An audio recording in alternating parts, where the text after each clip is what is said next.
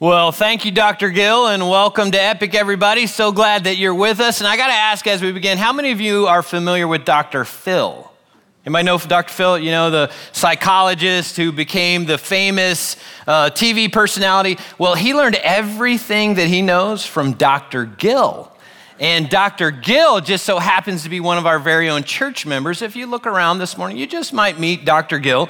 And if you do, I encourage you to ask him a relationship question. He's got tons of knowledge to offer you as we start this new series on relationships. And as we begin, I need some help from you. So I'm going to describe a relationship scenario, and I need you to give me the most likely response in that scenario, okay? So it should make sense as we get started.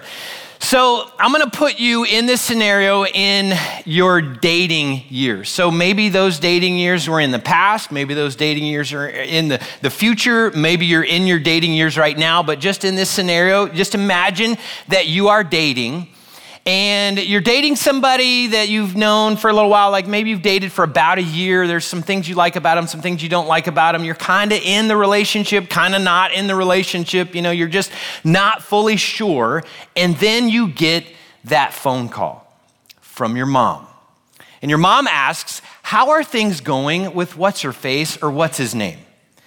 What would you say are some of the most likely responses to mom in that scenario? Feel free to answer out loud. It's complicated. You hit it. So that is, is probably the biggest response, most likely response in that scenario. But the, the issue is when it comes to relationships today, many of our relationships are complicated.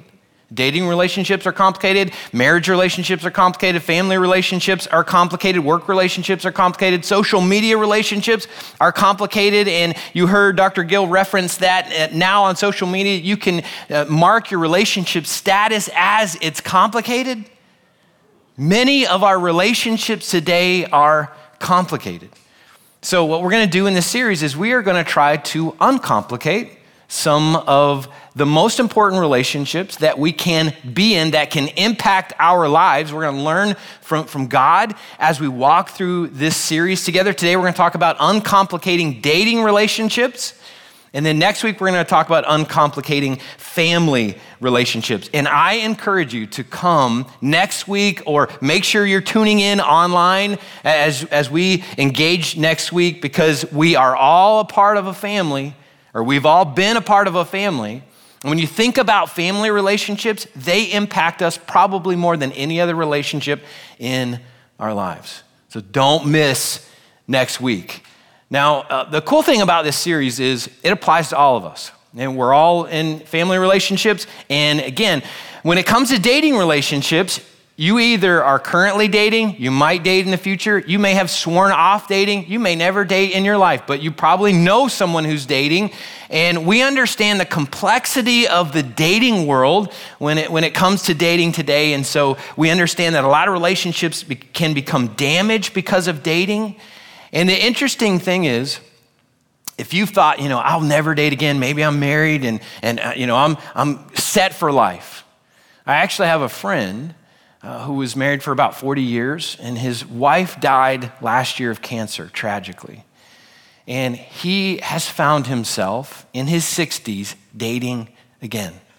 And, and here he is, you know, looking back at some of these things that we're gonna talk about today that he was dealing with in his early twenties. And so you just never know when you might be in a spot where you're dating again and might benefit from some of this information that we're gonna look at today. So what I encourage you to do today is to identify one truth that you can apply to your life, or one truth that you can help somebody else apply to their lives. Because you might know somebody who's dating and you might understand that they're wrestling with some of the things that we're gonna talk about today. I also recommend that you take notes. So today would be an amazing day to take notes. If you're old-fashioned, paper and pen, get that ready. If you got a smartphone with you, you can pull that out and get your thumbs typing, or you can take pictures of some of the slides as they come up today, because uh, you're gonna wanna hold on to this information to help yourself or to help somebody else. Now, as a pastor, I talk to people all the time about dating relationships. Either it's a relationship that someone's in, or maybe it's a previous relationship uh, that they are harmed by, and they're trying to process how to how to get out of some of the damage that has been created in their lives because of that. And it's interesting, when I'm talking with people about dating relationships, often people tell me things that aren't true.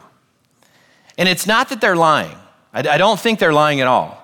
But I think they're believing things that aren't true in that moment when it comes to dating for them. And so today we're going to look at the five most common lies that I have experienced when it comes to dating. There are a lot more lies that we believe out there when it comes to dating, but we're just going to narrow it down to five common lies that people believe when it comes to dating, and we're actually going to counterbalance that with God's truth. We're actually going to find more than just five truths from God's word that we can apply to our dating relationships. And here's what we need to know as we dive into Scripture. This might be a shock to you, but back in Jesus' day, they didn't date the way that we date today. Big shock, I know.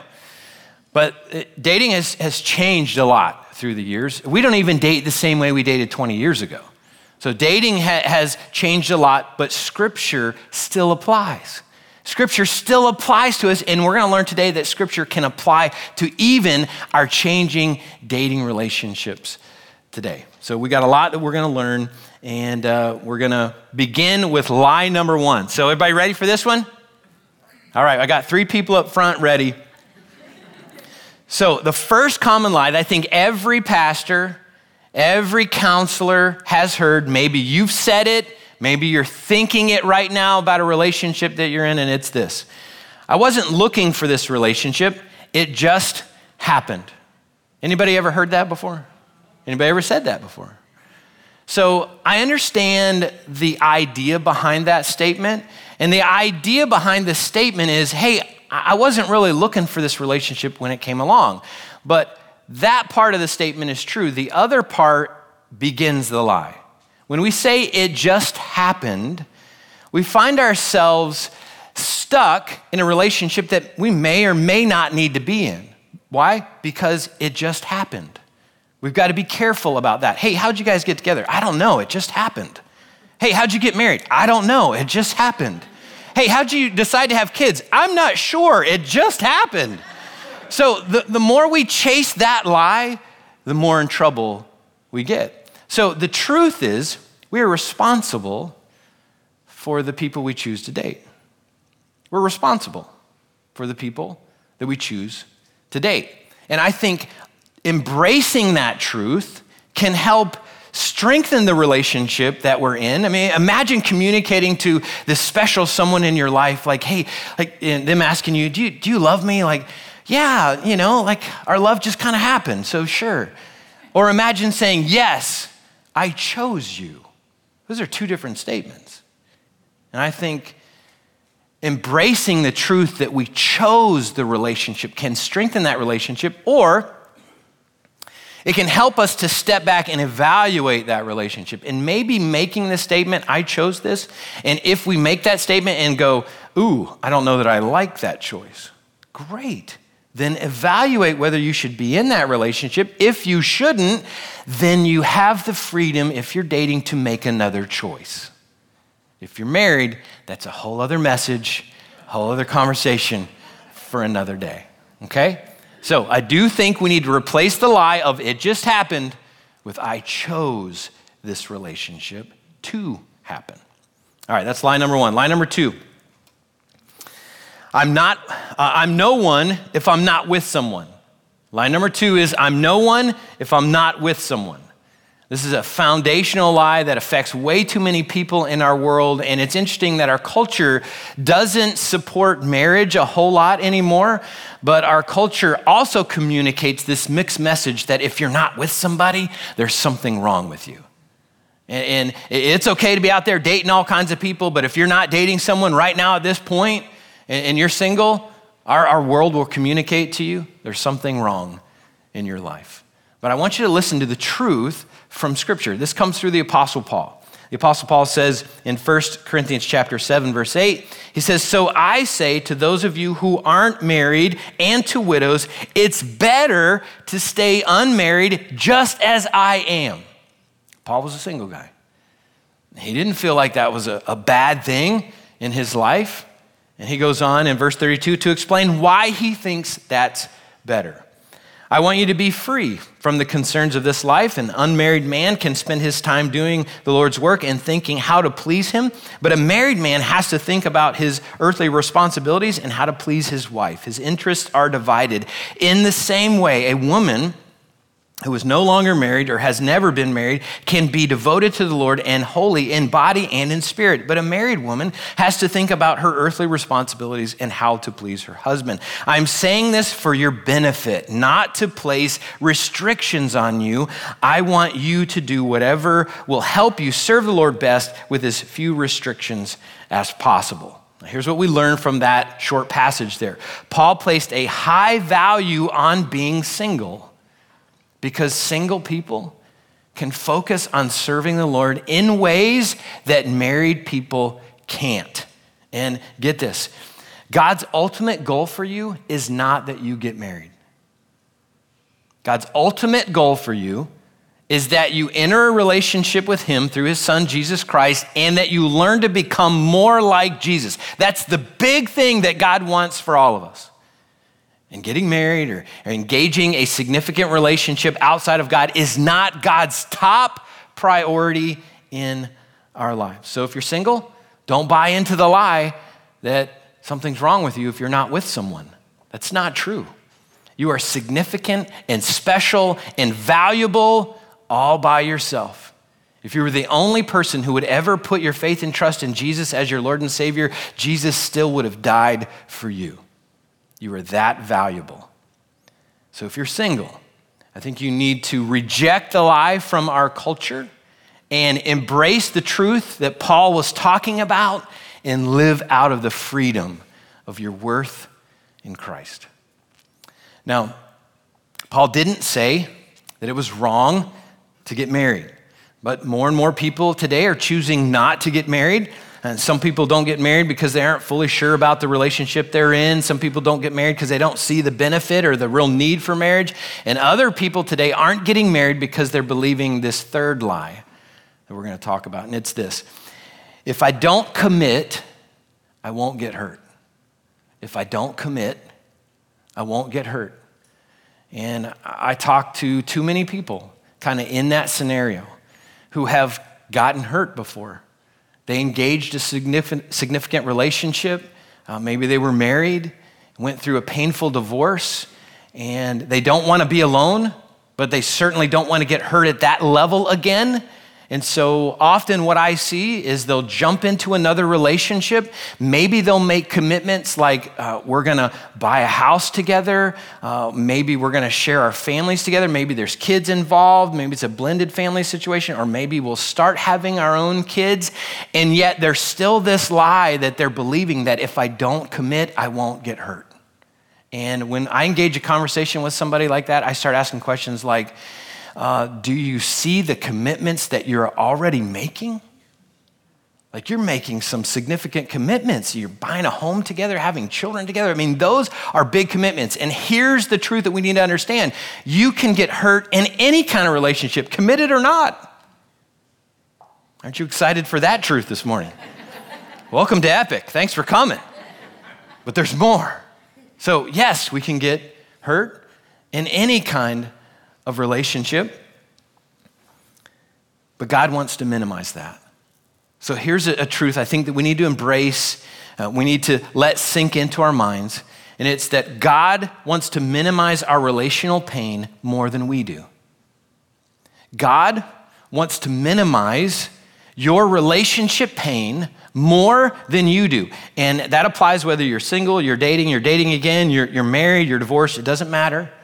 God wants to minimize our relational pain.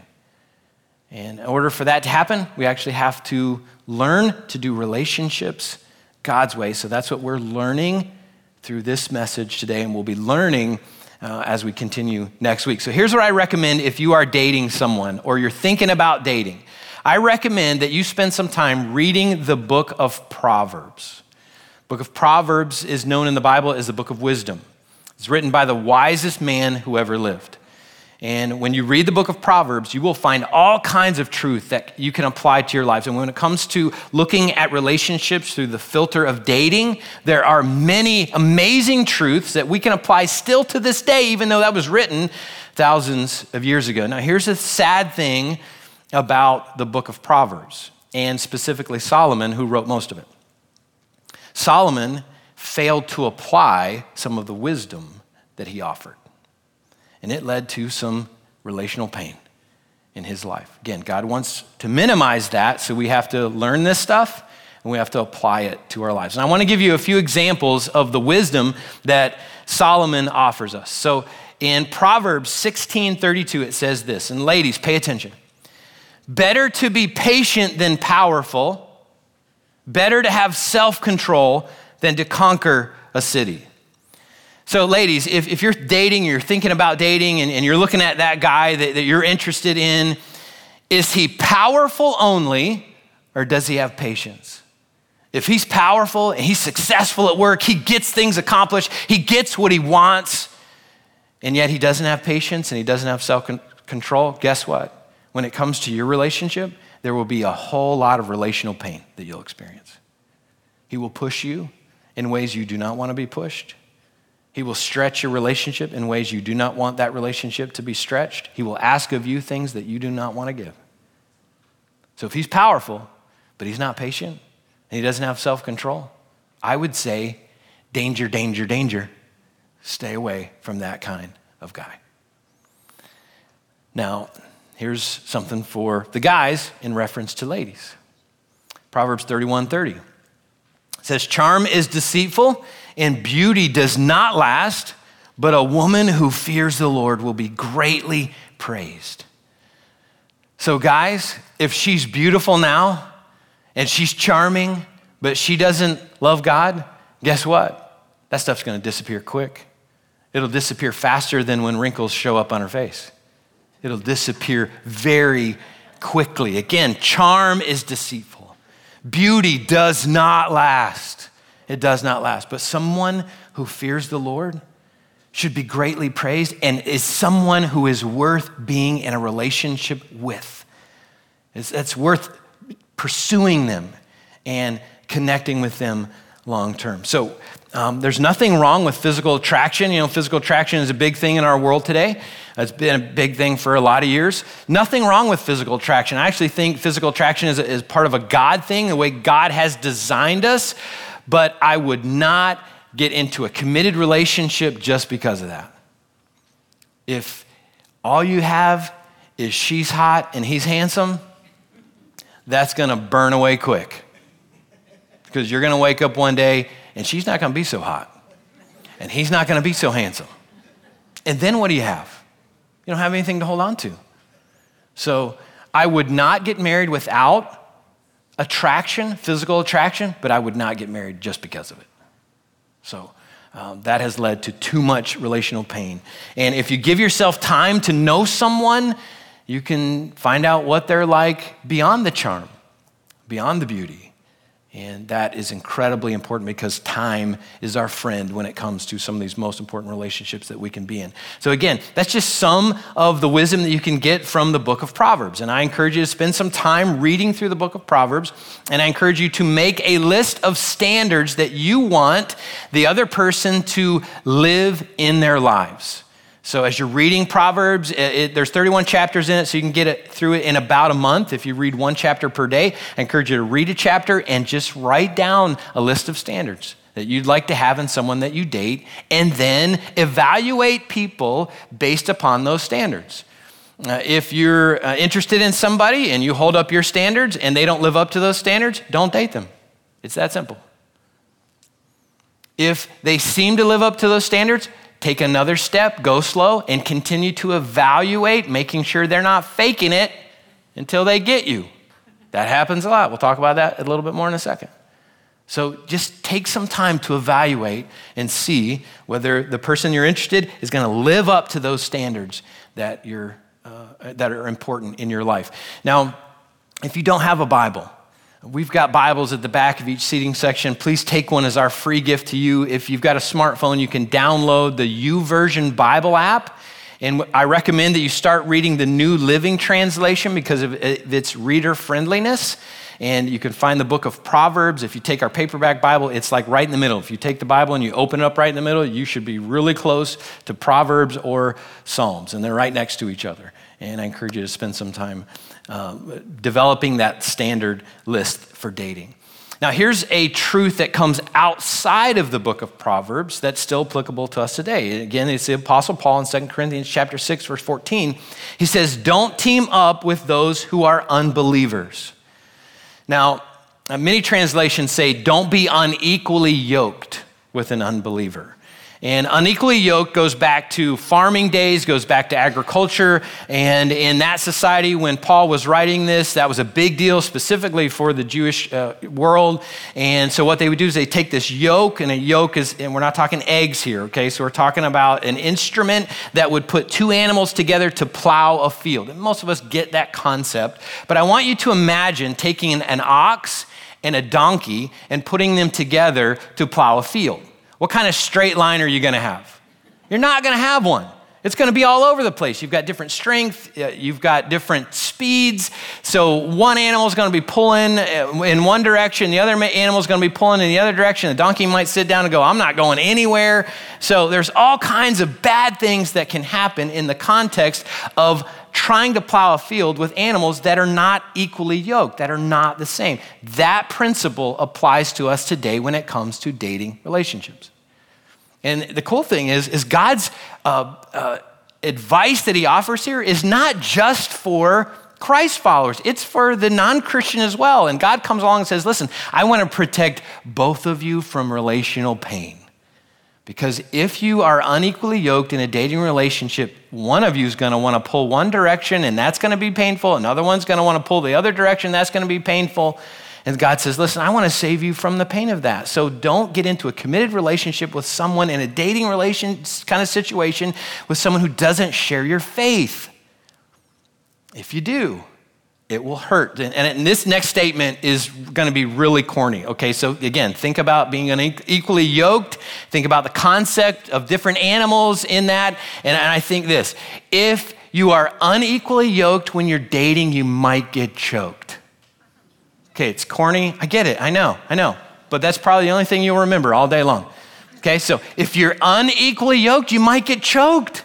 Because you're headed in one direction, the other person's headed in the other direction, and this yoke is pulling against your neck, and that's not what you want. And God says, that's not what I want for you either. So if you're a Christ follower, don't date someone who's not a Christ follower.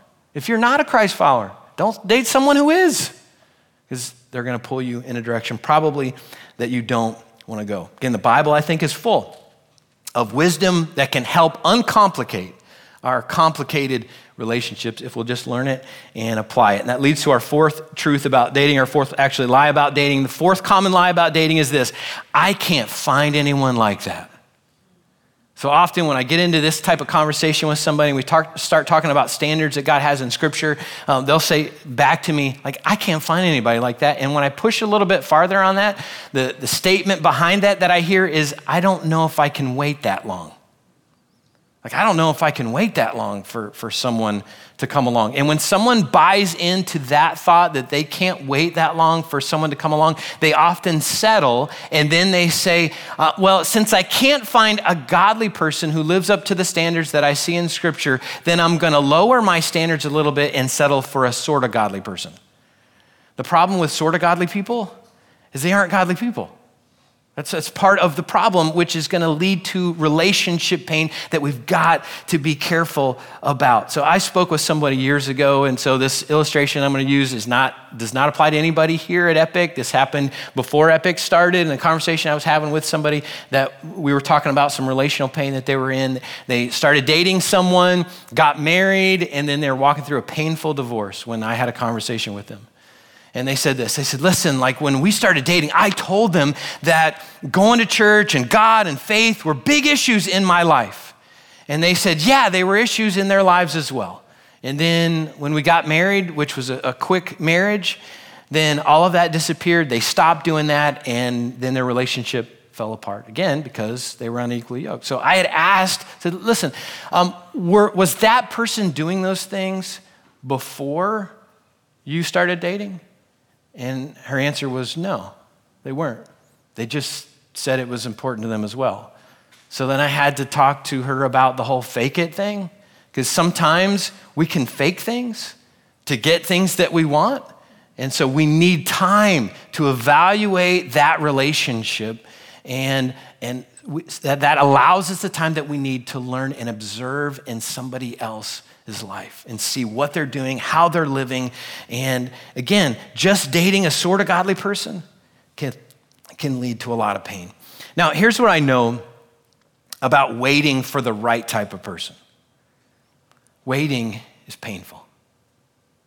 Like, I get it. Waiting is painful. Waiting is lonely.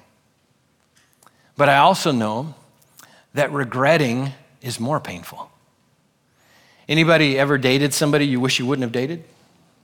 Anybody ever been in a relationship you look back on, you're like, oh man, what was I thinking? Like, at that time, I thought it was the greatest thing in the world. And then, you know, some things happened. And then I started opening my eyes to see what was happening. And then, like, oh my goodness, like, I can't believe I believed a lie.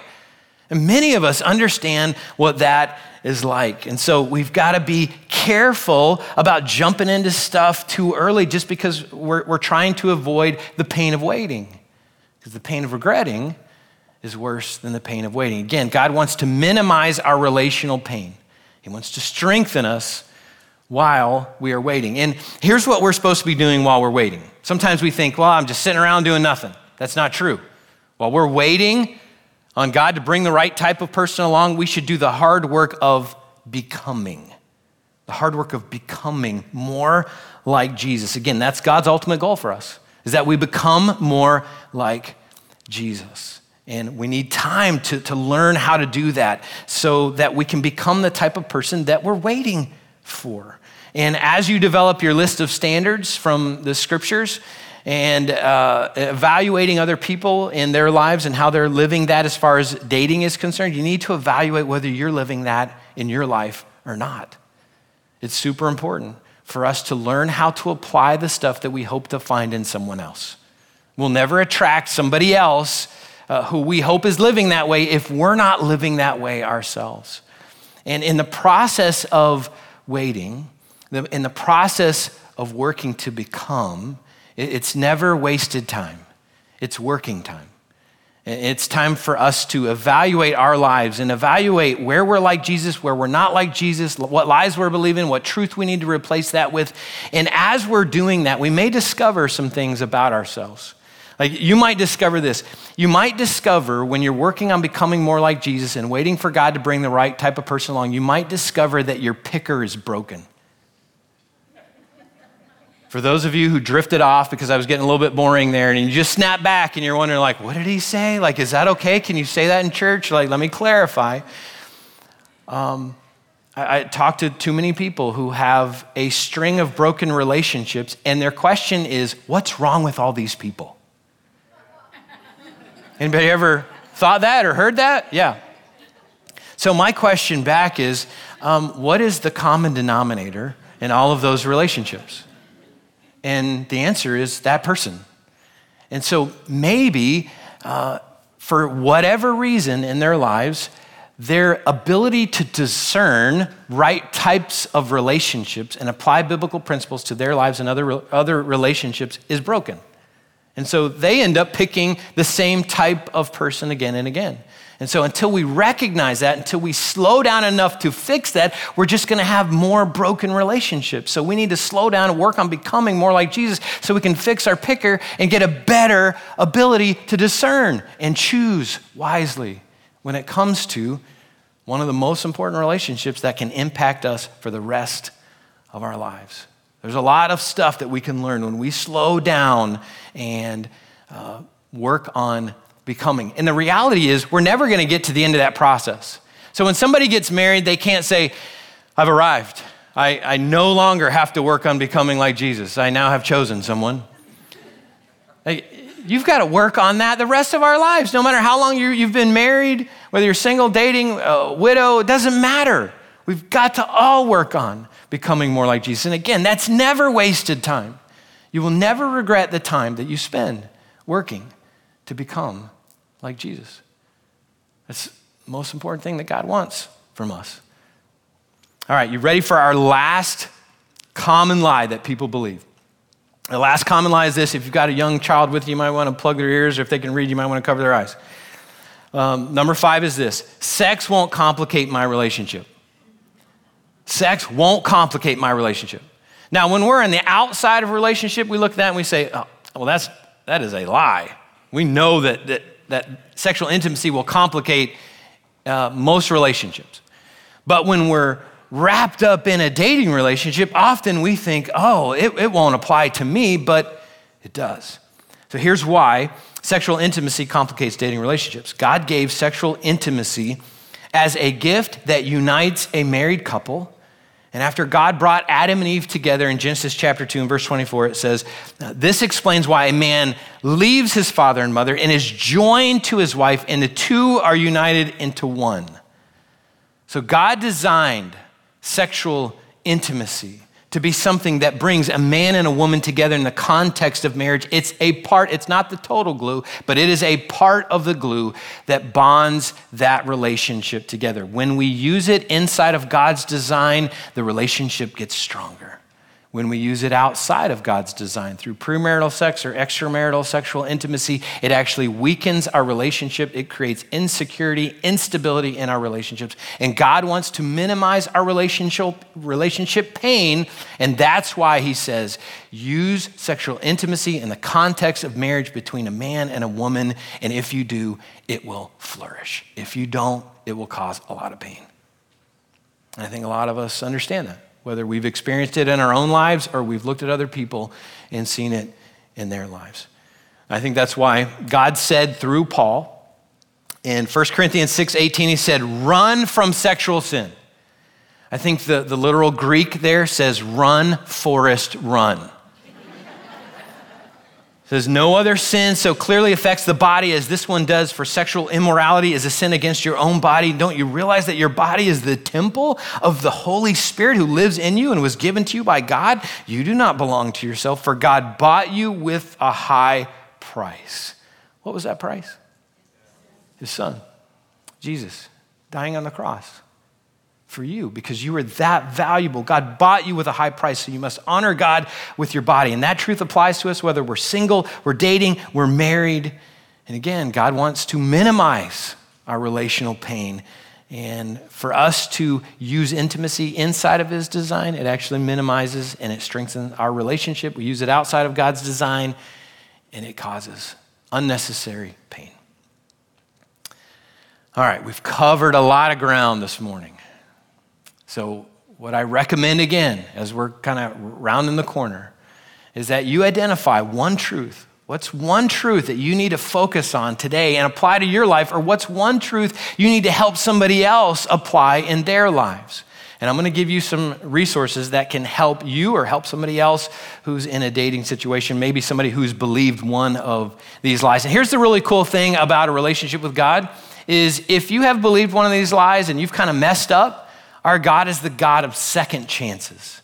He offers do-overs all the time. And so we come to him and we confess that stuff. That God, I need your help. He forgives us and he helps us replace lies with truth. So I encourage you to find that one thing you need to work on, and then that one thing maybe you need to help somebody else work on. Now here's two resources I recommend that you get. If you're dating or you know someone who's dating, and there are two books I think you should, everybody should have in their library. One is The Sacred Search by Gary Thomas, and one is The New Rules for Love, Sex, and Dating by Andy Stanley.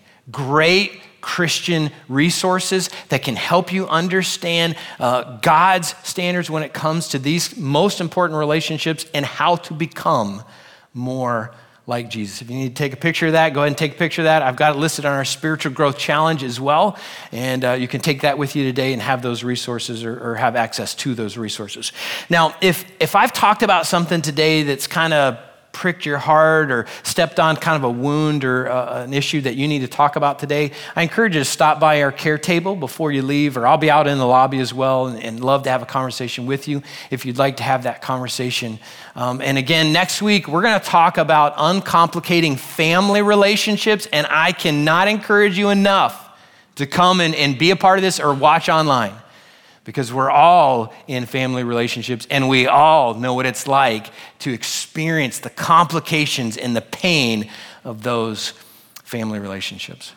Now, as we close today, our worship team is going to come out and they're going to sing a song for us called More Like Jesus. And as we sing with them, I encourage you, whether you're dating or you're married or um, you're single, I encourage you to evaluate how you're doing at becoming more like Jesus. Just spend some time talking to God about how you're doing and allow him to speak to you. If there's an area of your life that you need to address, uh, address that today and address that this week. So let's pray and then we'll sing together. God, it's so cool to me that um, Scripture is so applicable to our lives, no matter what generation we're living in. Lord, we've read things this morning that were written several thousand years ago, and yet that truth is still applicable for us when it comes to lies that we believe, when it comes to dating.